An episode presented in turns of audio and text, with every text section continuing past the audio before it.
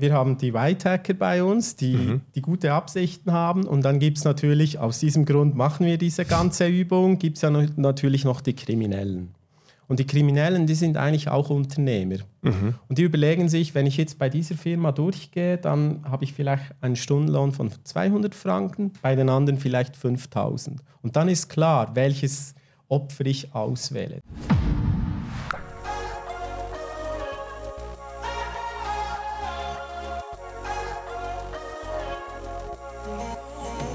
Hallo, hier ist Patrick Müller von iTrust. Willkommen in unserem Podcast Digital erfolgreicher Arbeiten für Führungskräfte und digitale Champions. In der heutigen Episode geht es um Ethical Hacking und da habe ich Marcel Eyer heute zu Gast. Er ist Co-Founder und CTO von Go Bugfree und er bietet für Unternehmen Ethical Hacking an, um eben Bugs in Systemen aufzudecken. Und er hat da ein Repertoire von über 1500 Hackern zur Disposition in der Community und kann aus diesem Feld sicher einiges erzählen. Und äh, ja, wir versuchen jetzt den Spagat gut hinzukriegen zwischen äh, Datenschutz deiner mhm. Kunden, aber trotzdem viel Fleisch am Knochen dieser eigentlichen äh, Punkte, damit wir etwas darunter verstehen können und eben auch etwas herausnehmen können mhm. aus dieser Episode.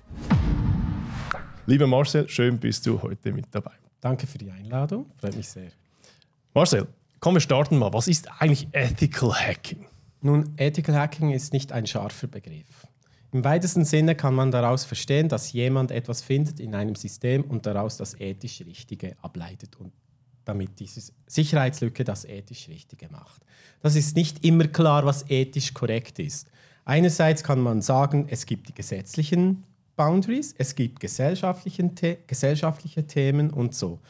Und wie ich es oder wir es jetzt auffassen, ist, dass eigentlich eine Firma, die beauftragt uns und äh, unsere Community in ihrem System etwas zu finden. Und daraus ergibt sich dann ähm, eine Erlaubnis, dass der Hacker etwas finden darf und rapportieren darf und wenn es eine gültige Schwachstelle ist, auch eine Bounty kriegt. Zum Beispiel ein mhm. Reward, ein Geldbetrag oder mhm. kann auch sonst was sein. Mhm. Aber das mhm. ethisch Korrekte, das ist ein Dilemma. Aber im vereinfacht gesagt, das Richtige zu tun im Sinne der Firma oder des Auftraggebers, genau, genau. der dann quasi genau. diese, diese, Lücke eben auch offen hat. Okay, ja. sehe ich. Vielen Dank. Du, wie ist das eigentlich, vielleicht nur kurz kleiner Exkurs, ist das eigentlich legal, was du da machst? Legal ist es äh, insofern, weil uns die Firma die Erlaubnis gibt, das zu tun. Okay. Es ist vergleichbar mit einem Haus. Nur weil der Nachbar die Türe offen hat, heißt es nicht, dass ich dort reingehen darf. Mhm. Aber wenn er mir sagt, schau bitte, wenn du, wenn du rausgehst, ob meine Kinder geschlossen haben, abgeschlossen haben, dann ist das ja. völlig legal, weil dann habe ich seine Erlaubnis. Okay. Und so wird oft im ethischen Hacking halt operiert. Dass eine Firma sagt, bei uns ist es legal, ihr könnt was ausprobieren, solange ihr die Sicherheitslücke bedeckt behaltet. Mhm. Natürlich nicht im Darknet verkaufen, ist klar. Aber an, sobald ihr was findet, sobald ihr was äh, entdeckt habt, uns rapportiert, mhm. dann ist das total korrekt. Okay. Okay. Das ist eigentlich ein, ein Spiel zwischen einer Firma und einer Gruppe von Leuten. Klar, okay, sehe ich. Gut, jetzt was sind so die absolut neuesten Hacker-Methoden, die, ja, die wir vielleicht teilweise gar nicht kennen, äh, wo, die du da antriffst in deinem täglichen Leben? Ähm, bedenklicherweise sind die neuesten auch die ältesten. Ah ja. Also wir kämpfen immer noch mit SQL Injection, mit IDOR-Geschichten, also mit Code Execution, ähm, Sachen, die man eigentlich denkt, im Jahr 2023 oder 2024, pardon, sollte das eigentlich erledigt sein. Also SQL Injection, immer noch ein großes Thema, Rechteausweitung, also IDOR, immer noch ein großes Thema. Ähm, und Remote Code Execution, ob das jetzt mit JavaScript oder sonst was ist, ist immer eigentlich noch das größte Thema. Sicher. Ja, ja. ja. Und Bedenklich, aber es ist so. Ja. ja, aber zurückzuführen auf einfach alte Software-Applikationen, Infrastrukturen oder wie muss man sich, auf was muss das zurückführen? Ich denke, oft hängt es zusammen, dass Leute anstatt was Fertiges nehmen, lieber was selber bauen. Also ich kann mir jetzt ja, SQL Injection in neuen Produkten kann es ja eigentlich nur geben, wenn die Entwickler denken, es ist besser, ich, ich schreibe diese äh, Engine die Queries ausführt selber, als ich nehme irgendwas von der Stange. Und ich glaube, das hängt oftmals auch zusammen, dass sich die Leute nicht bewusst sind, was sie für Gefahren äh, rein äh, implementieren in ein Produkt, weil viele Leute immer noch denken, es, es ist ja nur eine kleine Firma, es bin ja nur ich, es ist ja nur unser Shop, es ist da, es gibt andere, wenn, wenn ein Hack passiert, passiert er lieber bei einer Bank und und und und. Also es ist wie, ich denke, es hat sehr viel mit nicht genug aware zu sein zum Thema Sicherheit. Aber, aber also wenn ich es richtig versta verstanden habe, das ist vor allem bei Unternehmen, die selbst eine Applikation coden oder coden Oder lassen. Im Auftrag Ja. programmieren Ja, lassen. okay. Und da dann sehr schnell mal einfach nicht fachgerecht oder nicht, Genau. oder nicht sicherheitsbewusst Genau, genau. gecodet wird. quasi. Oder auch falsch konfiguriert wird. Ja. Also was wir be be beobachten, sind häufig Sicherheitslücken, die aus Kombination von zwei oder drei Sicherheitslücken entstehen. Also es gibt ganz einfaches Beispiel. Es gibt zum Beispiel Passwort-Reset-Formulare. Wenn ich dort jetzt kein Reset, ähm, äh, kein Rate-Limit drauf habe, also ich kann unendlich viele Abfragen stellen und es gibt mir zurück, ob diese E-Mail existiert, kann ich mal alle E-Mails abfragen. Das ist in sich, kann man sagen, Best Practice, nicht so schön, man kann die E-Mails extrahieren.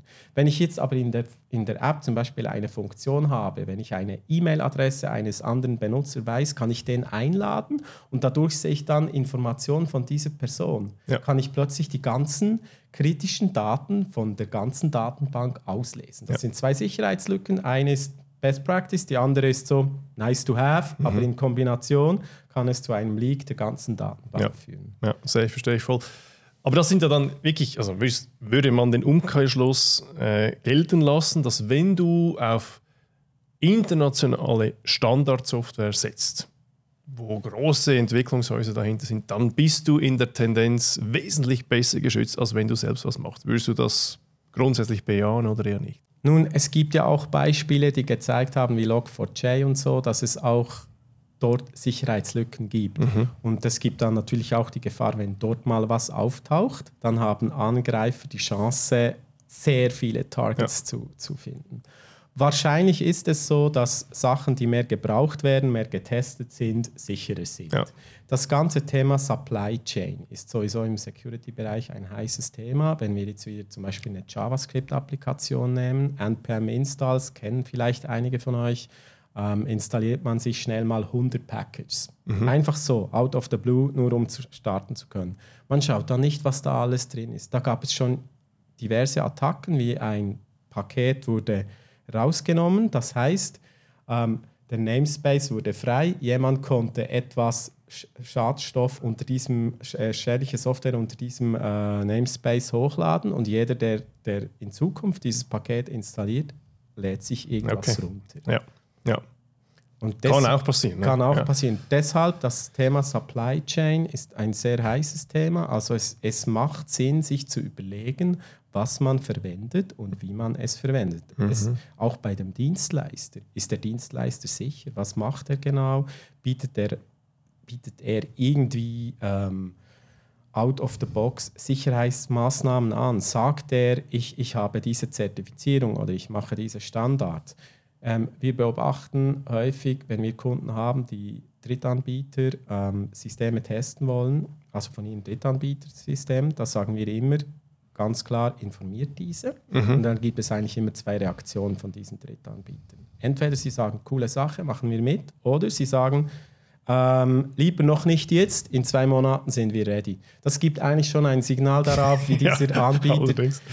weil der weiß eigentlich, dass das irgendwo was fishy ist und, Ja. und hat es bisher halt einfach nicht gemacht. Okay. Also das Ding ist ja, man hat häufig Pentests, macht man Mhm. Pentests, vierteljährlich, halbjährlich. Dann weiß der Entwickler eigentlich, heute ist Januar, im Juni findet äh, ein Pentest statt, ich kümmere mich dann um dieses Problem im Juni. ja, ja. Du hast vielleicht Druck vom Management, Feature Release, was soll jetzt dieser Bugfix da im Backlog, dann die machen wir runter bei der Priorisierung, also solche Themen. Ja, ja. ja, ja verstehe ich Und, so, total. und so schleichen sich dann ja, Sicherheitslücken ein. die dann irgendwann unter den Tisch fallen. Wahrscheinlich werden alle Sicherheitslücken, die irgendwo aufgedeckt werden, Ja. bereits in einer Firma bekannt. Dann, ja, ja, okay. Okay, die, das ist eine spannende Aussage. Okay, sehe ich, sehe ich. Also, gut. Dann vielleicht einige Beispiele aus dem, aus dem Alltag von dir, wo du sagst, das ist jetzt wirklich ein cooles Beispiel, um vielleicht auch daraus zu lernen oder einfach auch das zu erfahren. Genau, also wir hatten schon dieses Beispiel vorhin mit mhm. diesem Rate Limit. Ich finde das ein sehr cooles Beispiel. Es, ist, es war nicht genau das Beispiel, aber ein sehr ähnliches. Ich finde das immer sehr ein anschauliches Beispiel wie etwas eigentlich sehr Einfaches ist. Und ich denke, vielleicht der Produktmanager oder der CEO oder wer auch immer würde diesen fix depriorisieren im Backlog. Ja. Aber als Ganzes kann es eine dramatische, äh, eine dramatische Auswirkung für eine Firma haben. Jetzt, häufig sind solche Bugs eigentlich die, die am spannendsten sind. Also irgendwo ist ein Memory-Dump noch vorhanden, wo irgendwelche Passwörter drin sind und, und Sachen, die eigentlich sehr einfach sind, aber mit einer katastrophalen Auswirkung. Also man kann sich vorstellen, was passiert, wenn eine Firma, die Finanzdaten oder Gesundheitsdaten hat und verwaltet, wenn plötzlich alle diese Daten auftauchen. Ja. Das ist der, wahrscheinlich der Tod der Firma. Mhm. Unter Umständen, so wie wir bei Swiss Transplant oder bei, bei meiner Impfung gesehen mhm. haben, wo die Plattformen dann vom Netz gehen. Ja. Ja. Weil es ja. einfach nicht mehr verantwortbar, verantwortbar war und auch der Fix nicht so einfach ist. Mhm. Wenn, der, mhm. wenn, wenn, wenn ein Sicherheitsfehler eigentlich in der Architektur liegt, dann ist es viel schwieriger, diesen zu lösen, als wenn er, wenn er ähm, wenn es einfach zwei Zeilen Code sind, die ich ändern muss. Ja, und typischerweise ist es wahrscheinlich schon, also es gibt ja zwei Dinge wahrscheinlich. Einerseits der Ruf oder die Reputation generell, ähm, der natürlich dann je nach Geschäftsmodell Klar. tödlich sein kann. Und andererseits natürlich der, die Lösung des Problems genau. oder die technische. Meistens war die technische Lösung nicht unbedingt das Kernproblem, denke ich jetzt ja. mal. Oder? oder das Ding ist, wenn dann gibt es auch noch Daten, die besonders schützenswert sind. Finanzdaten sind wahrscheinlich schützenswert, persönliche Daten auch, aber Finanzdaten können sich ändern. Gesundheitsdaten mhm. werden sich nicht ändern. Mhm. Wenn ich jetzt irgendwie Probleme habe, gesundheitliche Probleme, die werde ich auch noch mit 50 Jahren oder in 50 Jahren mit mir rumtragen. Das heißt, die werden sich nicht ändern. Die kann ich nicht anpassen. Ein Passwort, das liegt. Ja. Ja, kann ja, ich anpassen. Kannst du, kannst du lösen, absolut. Okay. Aber es gibt Daten, die sind besonders schützenswert. Okay, okay. Hast du viele Kunden auch im KMU-Segment oder sind das primär eher wir haben alles. Wir haben im KMU-Segment haben wir viele Kunden. Ja. Ähm, eigentlich, der typische Kunde bei uns hat einen digitalen Fuß, Fußabdruck. Das heißt, er, er, betreibt einen Shop, ein Portal, äh, ein bisschen mehr als eine Webseite, weil Webseiten zu testen ist so semi-spannend. Da gibt es auch genügend sichere äh, Alternativen, als das selber zu hosten und selber anzubieten. Ähm, aber spannend wird es dann, wenn Leute eigentlich eine customisierte Lösung ja, haben. Ja, ja, und das ist ja sehr schnell der Fall und immer sehr häufiger der Fall, häufiger, notabene, oder? Ja, Natürlich, genau. Wie schätzt du das ein? Es gibt immer, wir, wir spüren das auch, es gibt immer mehr Unternehmen, die zum Beispiel auf Basis von Standardsoftware, zum Beispiel Teams, SharePoint oder sowas, ähm, eine, ein kleines Portalchen bauen, um den Kunden oder so Zugriff zu gewähren.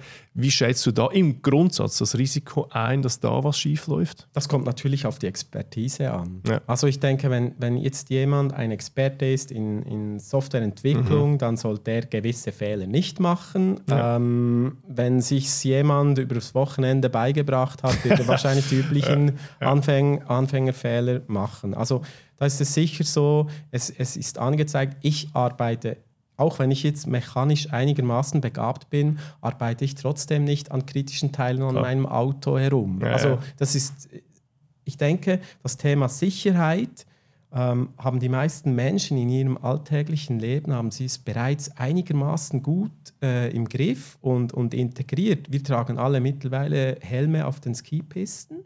Da ist es uns klar, das macht einen Vorteil. Ich trinke auch nicht eine Cola, die einfach da rumsteht. Mhm, mh. Da haben wir irgendwie das Gespür. Ja. Aber in der Software fehlt dieses Gespür noch häufig. Ja. ja, und wahrscheinlich auch, das spüre ich schon auch in unserer Branche speziell jetzt. Wir haben natürlich viele Leute, die aus der Infrastruktur kommen, ja. die immer mehr jetzt auch den Weg Richtung Coding gehen, ja. auch wenn es nur ein kleines Skriptchen ist oder was. Und da bist du sehr nah dann an der Softwareentwicklung und da ist dann schon noch, die Mechanismen sind definitiv anders. Übrigens auch der Grund, warum wir auch äh, ja, spezialisierte Softwareentwickler haben für solche genau. Fälle. Oder? Und ja. es lohnt sich ein Testing. Also ja. das ist klar, ähm, es ist, also Wenn ich jetzt einen Text schreibe, ich selber schreibe einen Text und dann lese ich den zehnmal durch, ich erkenne keinen Schreibfehler, jemand anderes schaut den an, kennt fünf Schreibfehler, mhm. Kommasetzung, Groß-, Kleinschreibung, dies und das. Das ist eigentlich vergleichbar. Wenn ich jetzt einen Code schreibe, habe ich eine Art, eine Betriebsblindheit. Das ja. heißt, es macht komplett Sinn, dass jemand von ja. außen das Ding anschaut und testet. Und das muss eigentlich ein Standardprozess sein in einer Firma. Ja. Weil ungetestete Software kann man eigentlich davon ausgehen, dass sie Bugs hat. Das also es ist so, ähm, noch eigentlich jede Software, die wir getestet haben, da wurde etwas gefunden. Echt? Das wollte ich nämlich noch fragen. Wie, wie ist da die Ratio zwischen. Man findet immer etwas. Ja. Jetzt natürlich, jetzt gibt es eine Einstufung. Wir äh, mhm. verwenden einen CBSS-Score. Das ist ein Score zwischen, zwischen 0 und 10. Mhm. 10 super kritisch, 0,1 noch gar nichts. Mhm. Und der setzt sich zusammen, brauche ich, brauche ich einen Benutzeraccount, brauche ich Netzwerkzugriff, brauche ich physischen, einfach alles, kann ich Rechte ausweiten, was kann ich machen? Und dann ergibt sich ein Score. Das ist ein Kalkulator, kann jeder im, im Netz einsehen, da klickt man zusammen und dann sieht man, diese Schwachstelle hat 7,5. Okay. Und jetzt ist natürlich eine Schwachstelle, kann mal eine 1 sein, ja. aber auch mal eine 10. Ja, ja, ja und das ist klar. und das ist natürlich nicht vergleichbar, ja. aber die Auswirkung kann, wie kann. vorhin erwähnt, ja. ein Rate-Limit auf einem Formular ist kann nicht, schon kann schon dramatische Auswirkungen haben in Kombination. In Kombination ich. ich denke, das ist auch der Unterschied oder der Vorteil aktuell noch, wie das in Zukunft aussehen wird, ist, ist Glaskugel. Aktuell hat der Mensch eine gewisse Kreativität gegenüber einer Maschine. Mhm. Die Maschine, die detektiert, dieses Paket ist outdated, da haben wir eine potenzielle Sicherheitslücke, die schon gemeldet wurde. Aber der Mensch hat diese Kreativität, verschiedene Sicherheitslücken zu kombinieren und dann etwas viel Größeres daraus zu machen. Ja. Und aktuell, das könnte sein, dass das in Zukunft mit AI natürlich ändert, wissen wir alle nicht, wie, wie da die Kreativität ins Spiel kommt, aber aktuell ist dort der Mensch noch sehr im Vorteil. Im Vorteil, ja. Um nicht automatisiert die Lücken quasi ja, genau. zu, zu prüfen. Ich würde sagen, also wir jetzt bei Go Bug Free, wir sagen nicht, dass Bug Bounty Programm oder Ethical Hacker die Silver Bullet ist und die Lösung für alles. Ja. Macht eure Pentests, macht eure Code Scanning. Es, ein Mensch wird nie so schnell sein, alle Dependencies durchzulesen und zu sagen, welche veraltet sind und welche man updaten sollte. Also das richtige Tool für, mhm. für, für, für den richtigen Einsatz. Bug Bounty, Ethical Hacking ist dann etwas Gutes, wenn, wenn es bereits live ist, wenn, wenn, wenn man etwas testen muss, das vielleicht schon getestet ist, vielleicht nicht. Es gibt auch Beispiele im Ethical Hacking, wo Leute was gefunden haben, die eigentlich nicht gezielt danach gesucht haben. Ja. Also es könnte jetzt sein, ich verwende ein Portal eines Versicherungsanbieters, eines Telco-Anbieters und weil ich in, mich in diesem Bereich etwas auskenne, sehe ich, das sieht etwas vielleicht etwas komisch aus, dann probiere ich da vielleicht etwas rum und dann plötzlich sehe ich andere Daten. Und was mache ich jetzt damit? Das probiere ich dann irgendwie der, der Firma zu melden. Das ist aber auch nicht immer sehr einfach. Nicht? Ja. Wir hatten Beispiele bei uns, wo der, also typischerweise es gibt einen manipulierten Datensatz für SQL Injection oder so Remote Code Execution.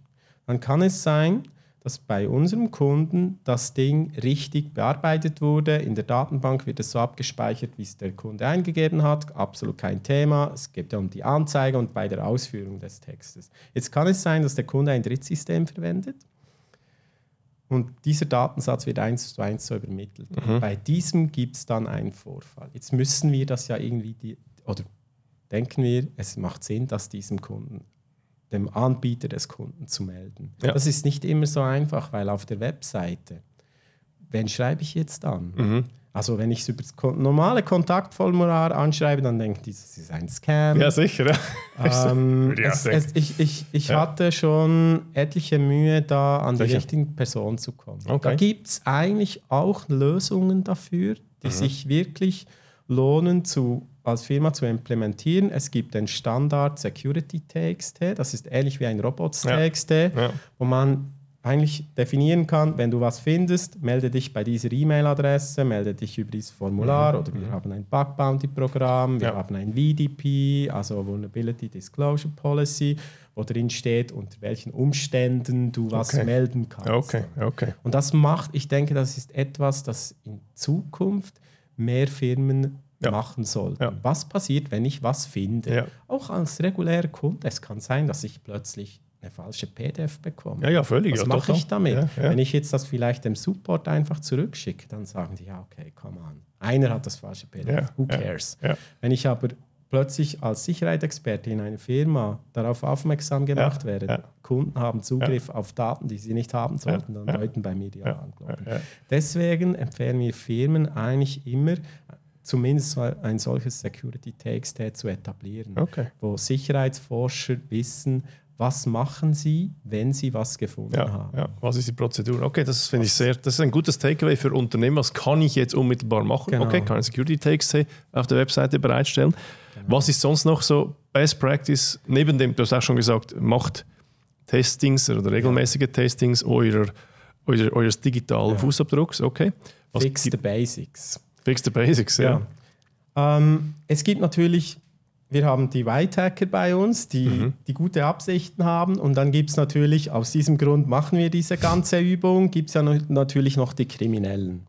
Und die Kriminellen, die sind eigentlich auch Unternehmer. Mhm. Und die überlegen sich, wenn ich jetzt bei dieser Firma durchgehe, dann habe ich vielleicht einen Stundenlohn von 200 Franken, bei den anderen vielleicht 5000. Und dann ist klar, welches Opfer ich auswähle. Das heißt eigentlich aktuell mit AI wird sich das wahrscheinlich auch noch ändern, weil man dann ja mehr Arbeit zur Verfügung hat. Aber aktuell gehen sie natürlich auf die Targets, die einfach sind und sich lohnen. Ja. Das heißt, wenn ich jetzt, das ist im, im persönlichen Bereich ja das Gleiche, wenn ich jetzt einfach mich besser absichere als meine Nachbarn, steigen sie Klar. beim Nachbarn. Ja, ja, klar. Aber ist das, was, was heißt das Fix the Basics in Fix diesem the Kontext? Basics heißt für mich, wenn ich jetzt eine Software entwickle, dann verwende bitte ein Framework, das Autorisierung, Mhm. Authentifizierung und solche Sachen wie SQL Injection schon Okay, hat. schon, schon, schon Das- abgefackelt hat. Ja. Das ist mal, wenn ich Software entwickle. Ja. Wenn ich jetzt Mitarbeiter haben, habe, dann sollte man schauen, dass die irgendwie ihre Accounts sichern. ja. Also Two-Factor, im Ja. besten Fall YubiKeys, dann ist man auch bei Phishing äh, sauber gesichert und solche Sachen. Passworthygiene, all die Themen. Weil das sind einfach Mhm. Ja. immer noch die Okay. häufigsten Einfallstore. Sophisticated Hacks, das können sich vielleicht irgendwie Staaten Mhm. leisten und machen das. Aber wenn man jetzt eine Gefahrenanalyse macht als Firma, ja. dann, wenn ich einen Job habe, ist das wahrscheinlich, dass jemand versucht, gratis zu bestellen, Ja, ja. Ware an einen Adressaten zu verschicken, der eigentlich nicht der Adressat ist, der wirklich Ja, ja. bestellt hat und solche Ja. Geschichten. Also eine Gefahrenanalyse zu machen und dann diese Mhm. Gefahren zu mitigieren. Und ich würde noch anfügen, Security Awareness bei den Leuten zu betreiben, wäre auch keine schlechte Idee. Wäre sicher keine Ja. schlechte Idee. Ähm, generell, also je nach Berufsfeld, also Ja. zum Beispiel Softwareentwickler, dass sie wissen, wie sie sicher Software entwickeln. Mhm. Wo ich ein bisschen heikel, oder was ich heikel sehe, ist das Thema Phishing. Mhm. Ähm, ich denke nicht, dass es eine gute Idee ist, die Security einer, Fisch, äh, einer Firma äh, anzuhängen am Thema, wie gut, dass jemand Schreibfehler in E-Mails erkennt. Mhm. Das, wenn ich so weit bin, dann habe ich schon verloren. Mhm. Weil, sind wir ehrlich, wenn ich jetzt an eine Großfirma eine Phishing-Kampagne schicke und dort reinschreibe, es gibt freie Parkplätze, first come, first serve, da wird sicher 5 bis 10 Prozent Belegschaft darauf klicken. Mhm. Und dann unter Umständen ihr Login eingeben. Also muss ich von, von der Software her, muss ich das schauen, dass die Accounts so gesichert sind, zum Beispiel Ja, mit YubiKeys Ja, oder ja, so, dass das nicht passiert. Einverstanden und trotzdem Klar. ist es eine gute Idee, dass Logisch, man, dass man Leute sensibilisiert. logisch. Aber es sollte gibt- nicht das ja, ja. Einzige sein. Ja, nicht weil, das einzige einverstanden. Weil die ja. Software sollte auch die Leute davor schützen Klar, können. klar, klar. Wenn nach Möglichkeit Single, äh, Single Sign-Ons konfigurieren, also dass die Leute nicht 15 Mhm. Klar. Accounts haben dass, und dass dieser, dann dieser Account sauber ist genau, genau, absolut einverstanden. Okay. Aber klar, natürlich, in gewissen Berufsfeldern macht es Sinn, absolut Mhm. Sinn. Was ist sicher? Und dann gibt es Prozesse. Wer kann eine Zahlung auslösen? Genau, Braucht genau. es zwei Unterschriften? Ja, ja, ja. Braucht es Genau. was auch immer? Genau. Okay. Lieber Marcel, vielen lieben Dank für diese Danke Einsichten. Sehr, sehr, sehr spannend. Sehr. Eher eine technischere Folge diesmal, aber das Okay. hat mir sehr Spaß gemacht. vielen Dank. Mir auch, Dankeschön. Danke Marcel, viel Erfolg weiterhin Danke. und bis zum Euch nächsten. Mal. Tschüss.